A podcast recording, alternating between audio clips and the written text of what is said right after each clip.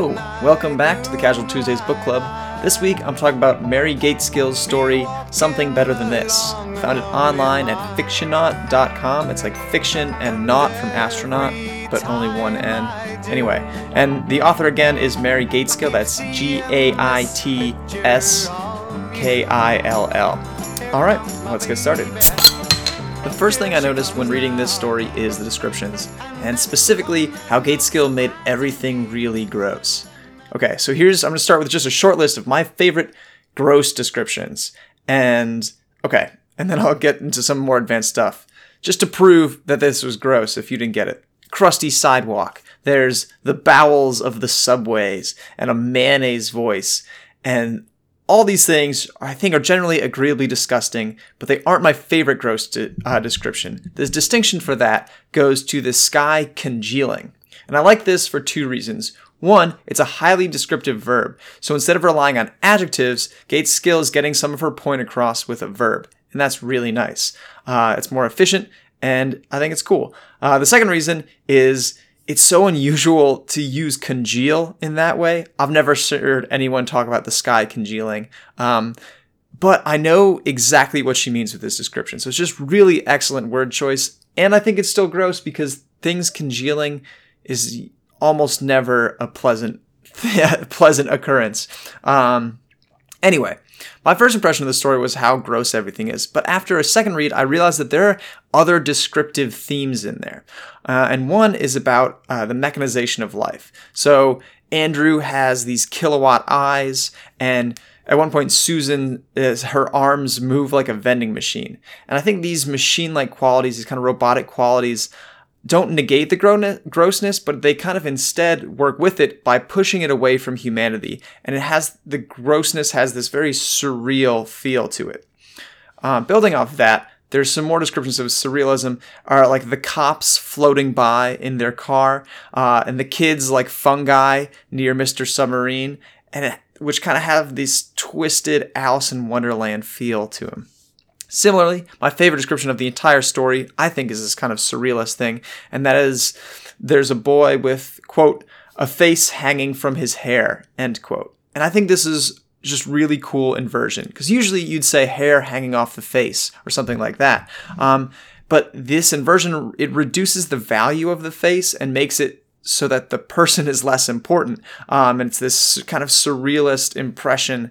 Um, and I just really, really love it. But alas, I have one description that I think is symbolic of the whole story, um, and that is that the you know the jewelry is cheap, um, and it will leave that quote familiar green sk- stain on the skin end quote.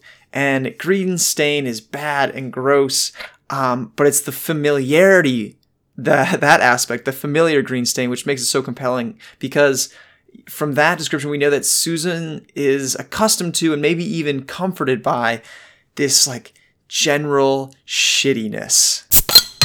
Another thing in this story that I found really interesting was how the narrator's voice changed over the course of the story.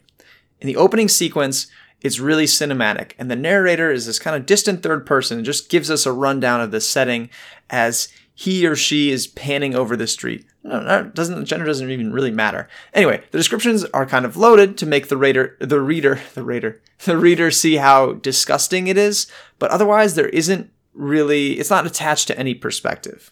Then enter Susan, um, and the narration zooms in on her, and this is where I think it gets interesting because although the narration stays in third person, Susan is always referred to as Susan. Um, Susan's voice starts to blend its way into the narrative. And the there was an obvious kind of transition note in paragraph three. Towards the beginning, it says the two uh, the two jewelry cases are quote apparently very heavy, judging from the way she's bent end quote, which indicates that someone is watching her and being like, "Damn, that looks difficult." uh, and the, narr- the narrator being that person. And then towards the end of the same paragraph, it says, "quote The damn things are heavy." End quote.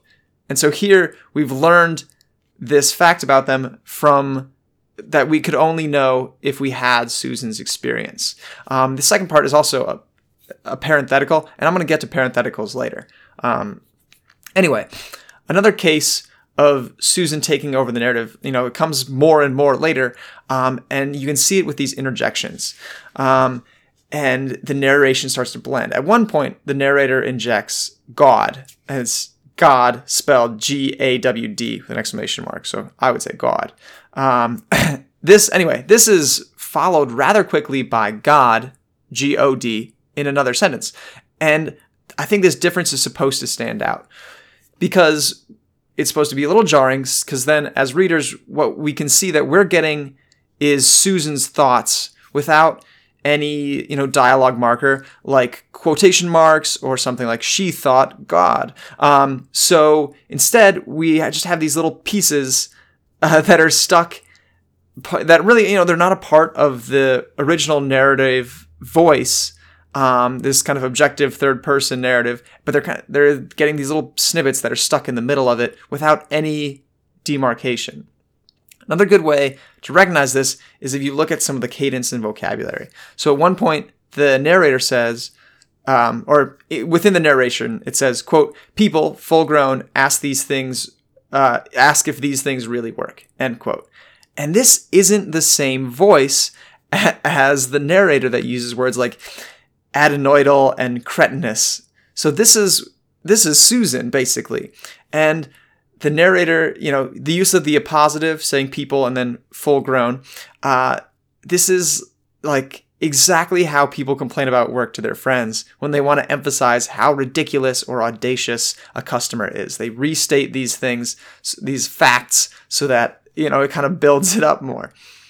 Basically, Susan is being quoted without being quoted, so her opinions are being presented as narrative facts.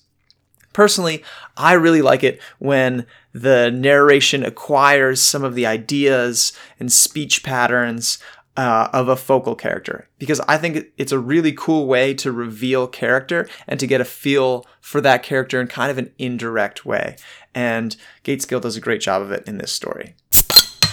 Something I really liked about this story that was cool and kind of new for me was to read about Susan being a woman on the street and being gawked at. Uh, not in that I enjoyed it, um, and that it's just I've read other stuff with similar plots, but Gaitskill really brings the ho- the point home with his like visceral shittiness of this experience, and part of that is just you know she has this entire setting that's disgusting, this kind of entire ambiance, but then this whole interaction with Andrew, and no matter how well intentioned or nice he might have been, it was just horrible to experience, and um, you know it was great writing and interesting to read, but you just, ah, so visceral. And then Gaitskill also puts kind of seeds sex into everything. So there's the girls who groped the jewelry and the boys who were just totally indiscreetly just sexualizing her. Um, and they were kind of described almost as these like subhumans to match. And the you know the title appears in the text several times, but the first time it does, it's right after she's catcalled. And the story ends with that awful kiss from Andrew, and it's just so disgusting. Um, and I just think it was cool for me as a reader uh because uh, I've never had any writing translate that experience into such a visceral punch. Uh, and it was just very cool for me. Okay, lastly, I've got some miscellaneous bits that I'm just to kind of jumble together because I didn't feel like making them separate sections. Okay, first, it's crazy that to me uh, there's a crazy timeline to it. So Gaitskill devotes a lot of time to Susan setting up and Susan talking to Andrew, but the whole daytime passes very quickly. It's almost just kind of like, oh, it's she's setting up and it's sunrise and she moves like a robot a little bit, and then it's dinner, and then there's Andrew. Um, and I think to me, there's this school of thought in writing that anything that isn't vital, like directly vital, should be cut. And it seems like that's what Gaitskill was going for, but I kind of wish there had been a little bit more transition to smooth out the passage of time because it was kind of jarring. Although maybe she wanted to be, and you know that could be part of this whole surrealist thing. I just kind of wish there was another sentence in there, uh, just because you could do it with. I think one, you know, one sentence could kind of smooth that out a little bit more. Anyway, second, Gaitskill uses parentheticals in a really in just cool, interesting ways. First time, she uses it for the message for the massage parlor um, to show what could be maybe like what the neon signs or the advertisements say, or just kind of general taglines or the ambiance of it. Uh, I think this is cool because it concisely delivers the, the audience what I'm pretty sure is a self you know self-described attribute for the parlor. It's kind of a cool show don't tell thing, and part of that the misspelling helps says a lot. Uh, um, I really hope that the parlor didn't put girls in U with the U in neon because it's just horribly upsetting to me. Um, but the way she adds it in there, it's I think it's really cool because it's a very concise way of delivering this little punch. Anyway, the next time uh, Gaitskill uses a parenthetical, it's to relate Susan's thoughts. Here, and this is what I was talking about before, um, it seems kind of like a bridge for Susan before Susan's thoughts are fully integrated into the narration because it's about her saying that the the jewelry cases are heavy. Um, before it's fully integrated without any demarcation, it's in a parenthetical. And I just thought it was interesting to use parentheticals for these different things. Sometimes some authors use them like, oh, this is going to kind of zoom out and it's going to be author's notes or like little details here and there. But it, she kind of used them in two very different ways. Uh, and I thought that was really interesting, uh, especially because I usually avoid parentheses. I think they interrupt the flow too much. I'm much more of a dashes guy because I think it reads better on paper. It's it's smoother. But um, yeah, I thought it was it was cool, and I like talking about punctuation. So whatever. Anyway, uh, last thing that uh, I really liked that she mentions "Here Comes My Baby." uh, by Cat Stevens. She doesn't say it's by Cat Stevens. She just says, "Here comes my baby." Um, but a couple things. One is that was the only thing I could really discern providing an anchor for uh, timing, and um, but interestingly, you have to know the song to know that. Um, and if you know the song, also uh, it provides this other layer of kind of how creepy, uh, well, uh, men men are, how creepy men are. Um, so uh, those unfamiliar with the song, it's really upbeat and the it's about this this singer is kind of uh, you know his girl's with another man. Here comes my baby uh, with another guy. Blah, blah blah. Anyway, I always gave Cat Stevens the benefit of the doubt because he like really does seem like a very genuinely nice and good person. Turned away from fame, and Peace Train is such an amazing song. It's loads of amazing songs. And so I used to hear this song as a song about a guy who wishes he was dating this woman. But in the context, in, you know, in this context, in this short story, and the cops are playing it too, which is uh, a little extra dig. Uh, the use of the possessive "my baby" seems super creepy. Uh, to say something that's yours without them having a say, that's so weird. And then cue Andrew being a creep. Later on, he thinks of this like cosmic connection with their birthdays, but ah, it's gross. And then, oh man, so I thought, and just the juxtaposition between the upbeat song and the fact that the cops are playing it and all the grossness around is, uh, I think, is really cool. Also, take care of the musical credits right away. Here Comes My Baby by Cat Stevens is the song I used during the intro and during the impending uh, conclusion. All right, thanks for tuning in this week.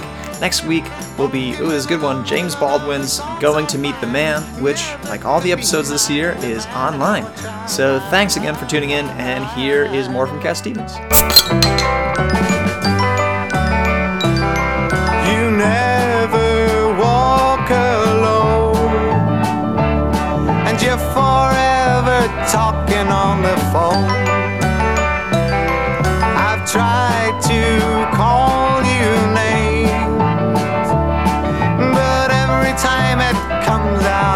Same.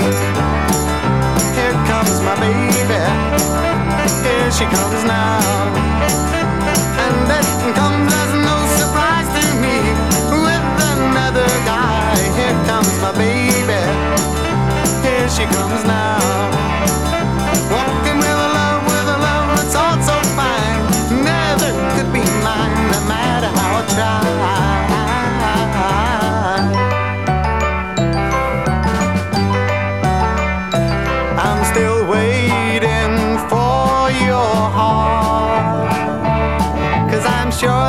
someday it's gonna stop. You'll be mine to hold each day. But till then, this is all that I can say. Here comes my baby. Here she comes now.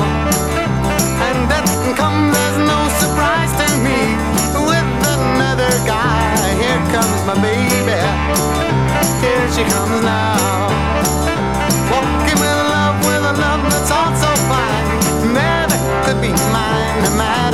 Matter